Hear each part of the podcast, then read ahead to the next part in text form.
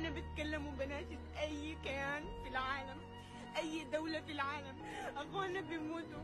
ال- السودان محتكرينه مستعمرينه مستعمرينه عسكري وميليشيات ومرتزقة. ساعدونا يا عالم. ساعدونا. السودان بتنزل؟ ما في إنترنت وما في وسيلة للتواصل والناس سلام ومرحبا بكم في واقع عربي جديد. وواقعنا اليوم في دولة السودان. أعرف أن معظمكم لم يسمع عن أحداث السودان أو هناك من سمع لكن لم يفهم بالضبط ماذا يحدث هناك. فالتعتيم الإعلامي الحاصل رهيب جدا. فلا نحن على اطلاع كافي بما يحدث هناك ولا سكان السودان قادرون على التواصل وإسماع صوتهم. ما يحدث في السودان لا يقل بشاعة عن ما يحدث في فلسطين. ففي هذا الوقت أن تستمعون إلى هذه الحلقة إخواننا في السودان يعانون من قصف استيطان قتل وإبادة جماعية وصلت حتى إلى انتهاك حرمة النساء والفتيات أمام عائلاتهم المصائب والكوارث التي تحدث في السودان تبكي الحجر.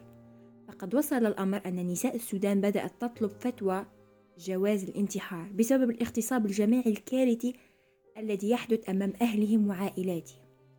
والأسوأ أن حتى حبوب منع الحمل هناك لم تعد متوفرة. تخيلوا بشاعة الأمر يا أصدقاء. امرأة مثلي مثلكم. مثل أمكم مثل أختكم يتم انتهاك عرضها ليس أمام أهلها فقط بل أمام كامل العالم والجميع صامت. أنا لست هنا اليوم لإخباركم بتاريخ السودان ولا تاريخ الأحداث القائمة ولا إخباركم عن المتسبب بل حز في قلبي كيف يعاني إخواننا والجميع صامت والأغلب ليس لديه حتى علم. تخيلوا حتى الأخبار لا تغطي ما يحدث هناك. فحتى أمي وأبي اللذان اعتاد مواكبة كل الأخبار السياسية لا يعلمون شيء. وعندما سألتهم عن إن كان لديهم علم بما يحدث في السودان أخبروني أنها مجرد حرب أهلية صغيرة. تخيلوا الأمر. لا قنوات إخبارية تغطي الأمر لا مواقع تواصل اجتماعي توعي الناس حول الأمر. لذا أردت حقا إيصال صوت إخواننا في السودان من خلال منصة متواضعة وأردت أن أقوم على الأقل بتوعية شخص واحد حول الأحداث الحالية. فلا أحد حرفيا يتحدث عن السودان ولا أحد يتحدث عن التصفية العرقية والإبادة الجماعية التي تحدث هناك. كل هذا جعلني أصدقاء أفكر أنه في نقطة ما علينا جميعا الصراخ ومعتصماه ومعتصماه. وهذه المقولة تعود لوقت أسرت فيه مسلمة من طرف الجيش الرومي واستغاثت بالمعتصم أمير المؤمنين في السوق وذلك بالصراخ ومعتصماه ومعتصماه. فلما سمع أمير المؤمنين أرسل رسالة إلى أمير المعمورية وقال له من أمير المؤمنين إلى كلب الروم. أخرج المرأة من السجن وإلا أتيتك بالجيش بدايته عندك ونهايته عندي. تخيلوا صرخة امرأة واحدة ماذا تعني. الآن ملايين النساء يصرخون لكن الفرق أنه لا يوجد أمير مؤمنين قادر على إرسال جيش كامل.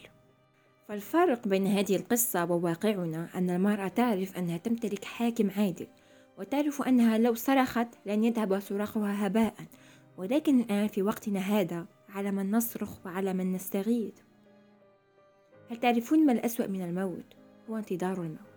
تخيل أن تنام في الليل وأنت لست تعرف إن كنت ستنهض صباحا أم لا. تنام ليلا ولا تعرف إن كانت امرأتك بناتك إخواتك سينهضون على صباح أفضل.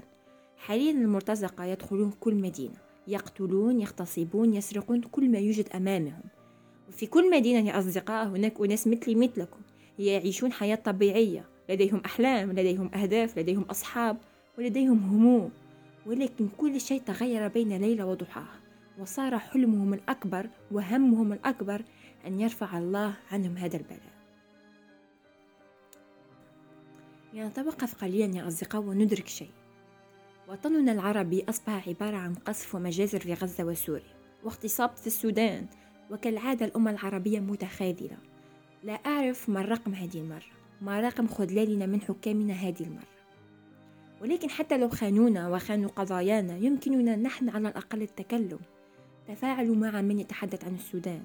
أعيدوا نشر تغريدة من قام بالتوعية حول هذه الكوارث. كمسلمين وكعرب حرام علينا السكوت. إذا إن كان الإعلام يتجاهل وضعهم كن أنت إعلامهم وصوتهم للعالم. فكما قلت النشر من داخل السودان يشكل خطر عليهم وعلى حياتهم. من ناحية أخرى يا أصدقاء تخيلوا لو كنتم أنتم تعيشون نفس وضع السودانيين الآن. لو كان هناك تعتيم إعلامي لما يحدث في بلدك وأنت تعاني من كل هذا أمك أمامك تغتصب عائلتك أمامك تذبح كل شيء يسرق أمامك. وخذلك العرب وخذلك إخوانك الذين ظننتهم أنهم في نقطة ما ستجدهم دائما وراءك ولكي لا يعيش إخواننا في السودان هذا الإحساس. يجب علينا جميعا نشر صوتهم ونشر كل ما يحدث هناك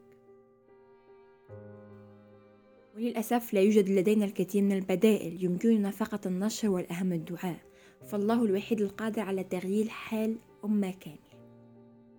لذا في النهاية آمل أن نستيقظ يوما ما على حال أمة عربية أفضل. وعلى واقع يجعلنا نبتسم سعادة. ولقد استنزفنا ونحن نشاهد كل إخواننا يعانون فردا فردا إلى متى سيستمر هذا الحال؟ أنا حقا أتساءل. لذا لندعو جميعا أن يجعلنا الله نشاهد قدرته في كل من عبث بإخواننا وسلامة أمتنا العربية.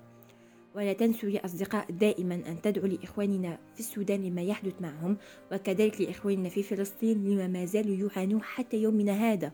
فالأشياء والكوارث التي تحدث في فلسطين ما زالت ما زلنا غير قادرين على استيعابها حقا. وكذلك قوموا بالدعاء لإخواننا في سوريا ولكل من يعاني من دولنا العربية. وإلى هنا تنتهي حلقتنا يا أصدقاء. لقد كانت هذه الحلقة عبارة عن تذكير صغير مني أو توعية صغيرة مني لكم على ما يحدث في السودان لأنني حقا لم أجد الكثير من يتحدث عن ما يحدث هناك أو وجدت الكثير يتساءل ماذا يحدث في السودان ولكن ليس لديهم علم. أنا لم أقم بتغطية تاريخية لما يحدث في السودان ولم أقم بذكر ما يحدث ما يحدث هناك من جرائم قوات الدعم السريع بل أردت فقط أن أخبركم شيء قليل عن ما يحدث في السودان من قتل إبادة جماعية وكل هذا. إذا أتمنى حقا أن نستيقظ جميعا على واقع أفضل لأمتنا العربية. ونلتقي في حلقة القادمة إن شاء الله.